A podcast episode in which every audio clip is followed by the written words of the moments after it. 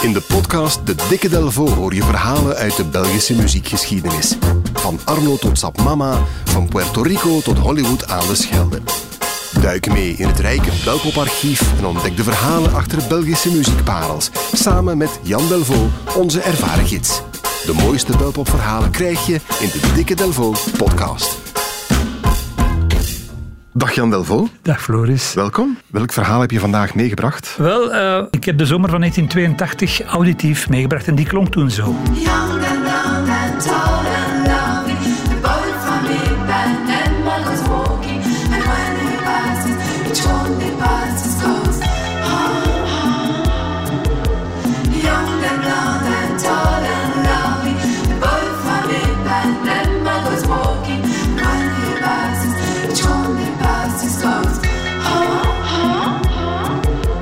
Boy from Ipanema, een versie van bij ons, niet de originele, wat is dat, Braziliaanse ik? Ja, ja die is, de origineel is van 1962 of zo, uh, van uh, Astrid Gilberto en Stan Getz. De versie van bij ons is van Antenna. Antenna, eigenlijk een, een, een Parisienne, die uh, Isabelle Pogawa heette die oorspronkelijk, die op haar 18e in Londen gaat werken als au pair bij een zeer bijzonder iemand, bij Rick Wakeman. Dat is die geweldige toetsenman. Van Yes? Van, ja, zeer excentriek. Hè? Ja. beetje de Elton John van... Ja, Elton John is ook een toetsenman, maar Rick. Wakeman is zo'n een middeleeuwse figuur. Zo ziet hij er ongeveer uit. De Elton John van de progrock. Zoiets ongeveer, ja. ja voilà. En daar heeft hij dus een jaar lang gewoond en gewerkt.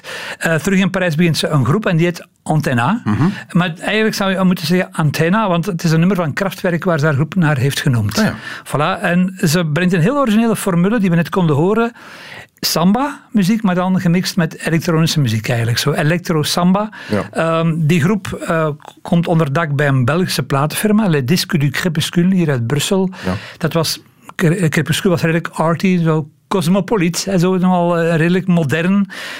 Ja, Brussel was een beetje het muzikale Berlijn begin van de jaren tachtig. Er kwamen heel veel mensen uit het buitenland, uit, ook Amerikanen en zo kwamen hier wonen en, en werken. Dus en ja, die groep Antenna, was een trio, verhuisd ook naar Brussel.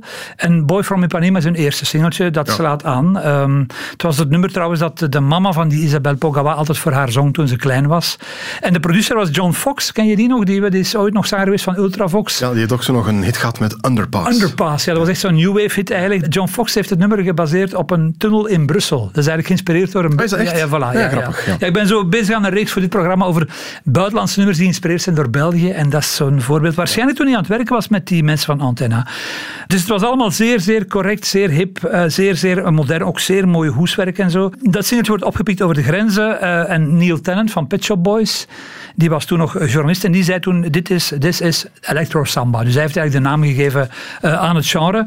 Um, datzelfde jaar maken ze een mini-album met vijf nummers. Hè. Dat 82 spreken we dan, hè? we spreken van 1982 en dat heette Camino del Sol. Dat was ook heel, heel zomers. Prachtig hoes, ook zo'n beetje uh, modernistisch huis in het zuiden van Frankrijk. Echt zo, ja, iedereen moest dat plaatje eigenlijk hebben, alleen al omwille van de hoes. En dat zuiderse gevoel van de Boy from Ipanema wordt uh, helemaal opengevouwen eigenlijk op die plaat. Um, het wordt het laatste wapenfeit van de groep Antenna. Uh, Isabelle Pogawa, dus de, de, de aanvoerster, die gaat dan verder als Isabelle Antenna. Ik wou net zeggen, ik ken haar eigenlijk onder die naam. Ja, want zij is heel, eigenlijk is zij heel belangrijk geweest uh, in, in de historiek van de Belgische popmuziek. Maar eigenlijk zijdelings, um, ja, het is een, eigenlijk een... Ze was de vrouw van Dirk Schoefs. En Dirk Schoefs is de medeoprichter geweest van Vaya, Dios. Dios. Ja, ja. Uh, die is dan weggegaan bij Vaya Dios uh, om dan het lief te worden van Isabelle Antenna. Die twee hebben in 1991 samen een plaat gemaakt. Die heette Le Dernier Guerrier Romantique.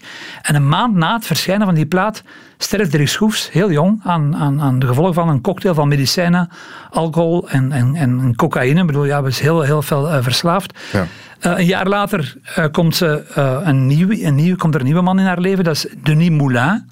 En Denis Moulin is de zoon van Marc, Marc Moulin. Moulin. Ja, Marc Moulin, ook weer zo'n een kroonjuweel van de Belgische popmuziek. Uh -huh. Bekend van Placebo, uh, ja, van, van heel wat andere dingen. En uh, Denise, zijn zoon, is, is producer, werkt ook in, in de muziek. En heeft onder meer de, het eerste album van, van Sioen, ja. met Cruisin, heeft hij ook geproduceerd. Die twee worden een koppel, dat zijn ze nog altijd. En als ik het goed heb, wonen ze vandaag, ze hebben een tijd in het zuiden gewoond, ze wonen vandaag in Bretagne. Dat was al, waren al twee stappen, dus hè, eerst het lief van Dirk Schoefs, of de, de vrouw van Dirk Schoefs, dan van Denis En in 2003, dus dat is een klein twintig jaar geleden, is ze de stem uh, van dit nummer van Boucher.